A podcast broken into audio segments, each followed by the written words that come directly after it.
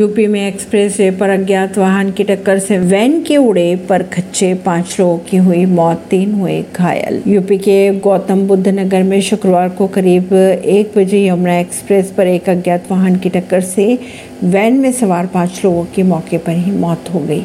खबरों के अगर माने तो वैन में कुल आठ लोग सवार थे, जिनमें से आठ से सोलह वर्षीय तीन लड़कों की हालत गंभीर बताई जा रही है। वहीं हादसे में वैन के पर खच्चे भी उड़ गए। नई दिल्ली।